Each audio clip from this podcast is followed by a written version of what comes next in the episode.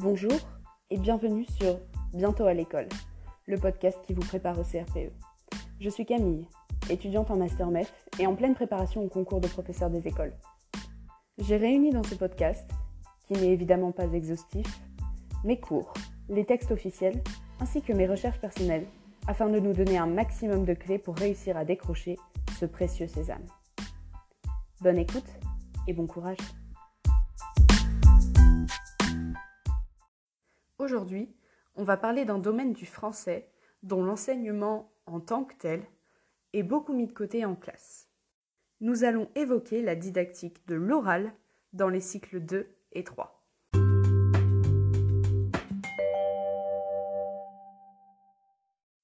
Dans les programmes révisés de 2020 pour le français, on a quatre domaines, quatre grands domaines euh, dans lesquels on va trouver les compétences travaillées. On a lire, écrire, comprendre le fonctionnement de la langue et celui auquel on va s'intéresser aujourd'hui qui est comprendre et s'exprimer à l'oral. Dans ce domaine-là, on a quatre compétences. Écouter pour comprendre des messages oraux ou des textes lus par un adulte. Dire pour être entendu et compris. Participer à des échanges dans des situations diversifiées. Adopter une distance critique par rapport au langage produit. Ces compétences, elles nous indiquent tout d'abord que l'oral ne doit pas être travaillé uniquement en production avec les élèves, mais également en réception. J'entends par là que les élèves doivent être capables de comprendre des choses qui leur sont dites. Et donc ça, c'est un travail de la réception de l'oral. Mais effectivement, la réception de l'oral, ce n'est pas la seule façon de travailler l'oral, et on le voit dans la deuxième compétence, qui est dire pour être entendu et compris, qu'ici, on va beaucoup plus être sur de la production, c'est-à-dire que l'élève doit être capable de dire, mais pour que finalement les autres puisse travailler cette compétence qui est écouter pour comprendre des messages oraux. Puisque euh, pendant que lui sera en production, ses camarades seront donc en réception. La troisième compétence, elle va venir mêler la production et la réception, puisque c'est participer à des échanges dans des situations diversifiées.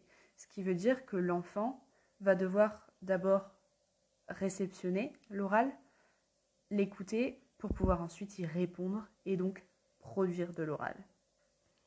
Pour finir, notre dernière compétence, je l'ai dit, c'était adopter une distance critique par rapport au langage produit, c'est-à-dire que l'élève doit pouvoir être capable de revenir sur ce qu'il a dit et potentiellement de voir les fautes, les choses un peu trop oralisées ou encore les choses qui pourraient manquer de clarté.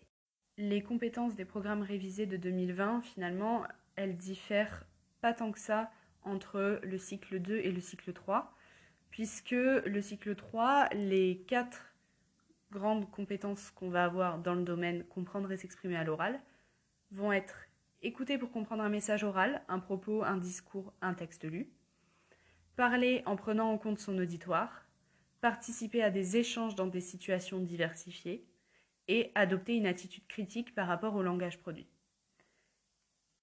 Toutes ces compétences sont plus ou moins les mêmes qu'au cycle 2, avec des formulations différentes qui font que les compétences doivent être un peu plus poussées chez les élèves de cycle 3. Pour en revenir à la dernière compétence de ce domaine dans les deux cycles, qui est adopter une attitude critique par rapport au langage produit, on a un outil à notre disposition en tant que futur enseignant qui va nous permettre de vraiment travailler cette distance critique sur le langage. Et cet outil, c'est les TIS, c'est-à-dire les technologies de l'information et de la communication pour l'enseignement. En gros, le numérique. Le numérique va nous fournir différents types d'outils et notamment on peut penser au plus évident, à savoir la vidéo et l'enregistrement. Ces outils-là, ils vont nous permettre de faire des mises en voix avec les élèves et d'enregistrer ces mises en voix. Pour ce qui est des enregistrements, je pense à un outil en particulier qui peut très bien être utilisé avec des maternelles et qui est en fait un micro USB que les élèves peuvent manipuler eux-mêmes et qui va leur permettre de s'enregistrer. Une fois cet enregistrement fait, ils vont pouvoir se réécouter et réenregistrer si ça ne leur plaît pas ou garder si ça leur plaît. Et ainsi, ils vont avoir cette attitude critique par rapport au langage qu'ils ont produit. Après, l'outil numérique, il va nous permettre toutes sortes de choses. Et on peut notamment penser ici à des QR codes afin de créer des liens vers les mises en voix des élèves pour potentiellement les distribuer aux parents ou dans la classe. Tout ça évidemment avec l'accord des élèves et des parents, des autorisations.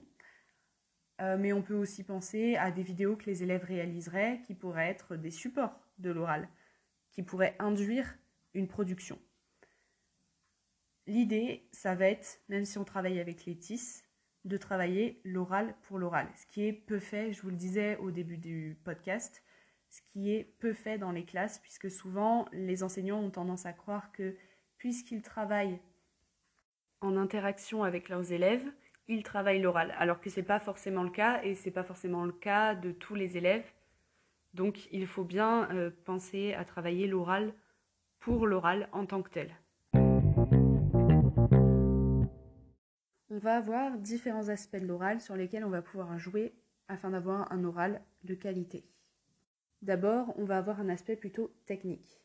Dans cet aspect technique, on va plutôt avoir la prononciation, l'articulation, la fluidité du débit de parole et puis la mobilisation des ressources de la voix, par exemple. Un deuxième aspect dont on peut parler, ça va être lui un aspect plus linguistique qui va s'intéresser au lexique, à la syntaxe, ou encore au registre de la langue.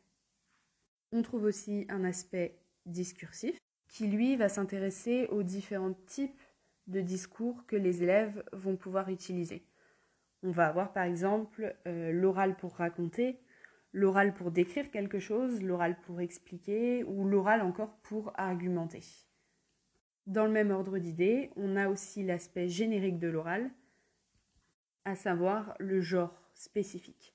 Par exemple, l'exposé ou encore l'interview. Et puis enfin, on a un dernier aspect de l'oral sur lequel on pourrait travailler, qui est l'aspect plutôt communicationnel. Et dans cet aspect, on va avoir le fait de savoir intervenir dans un groupe, de savoir participer, de savoir débattre, de prendre l'initiative d'une discussion, de savoir respecter les règles d'un débat, de savoir réagir à ce que dit quelqu'un. Tous ces aspects travaillés ensemble vont permettre de donner de la pertinence et une qualité à l'oral produit. Il est important de mentionner que l'oral, il a deux fonctions, deux grandes fonctions principales, c'est-à-dire qu'il va permettre d'apprendre et de montrer ce qu'on a compris ou ce qu'on a appris par euh, la verbalisation, par les échanges, etc. Et puis, il va aussi et surtout avoir une fonction socialisante. De plus, il faut savoir que la maîtrise de l'oral a son rôle à jouer dans la maîtrise de l'écriture. Donc il est important de travailler l'oral. Terminer ce podcast, je voudrais vous parler d'un document EduScol sur les gestes professionnels à utiliser lorsqu'on fait des séances d'oral. Il est basé sur des extraits d'une conférence de Jean-Charles Chaban. Ils sont définis trois niveaux de gestes professionnels pour l'oral. Le premier niveau, c'est le niveau macro. C'est celui qui va s'intéresser à la programmation d'oral dans les périodes, mais aussi dans les années scolaires, voire même parfois dans les cycles.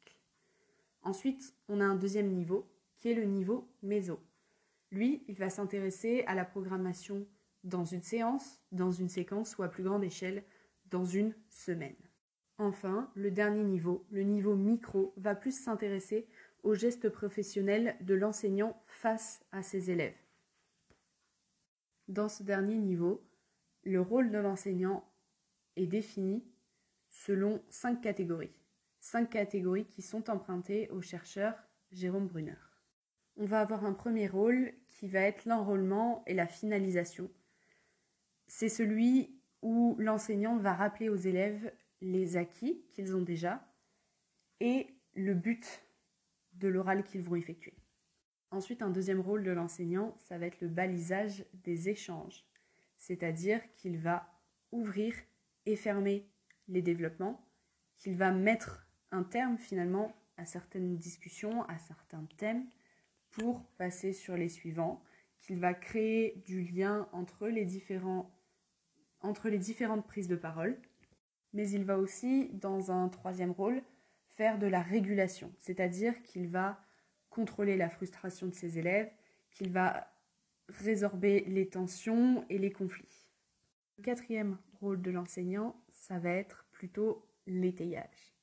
L'étayage, c'est-à-dire qu'il va venir aider des élèves qui seraient en difficulté, notamment par exemple dans cette production de parole. Enfin, le dernier rôle de l'enseignant, il est plutôt évident pour n'importe quel enseignant, ça va être la phase où il va évaluer ses élèves. Donc une phase qui va être plutôt institutionnelle, parce qu'il est nécessaire tout de même de pouvoir évaluer ses élèves sur leur développement de leurs compétences orales.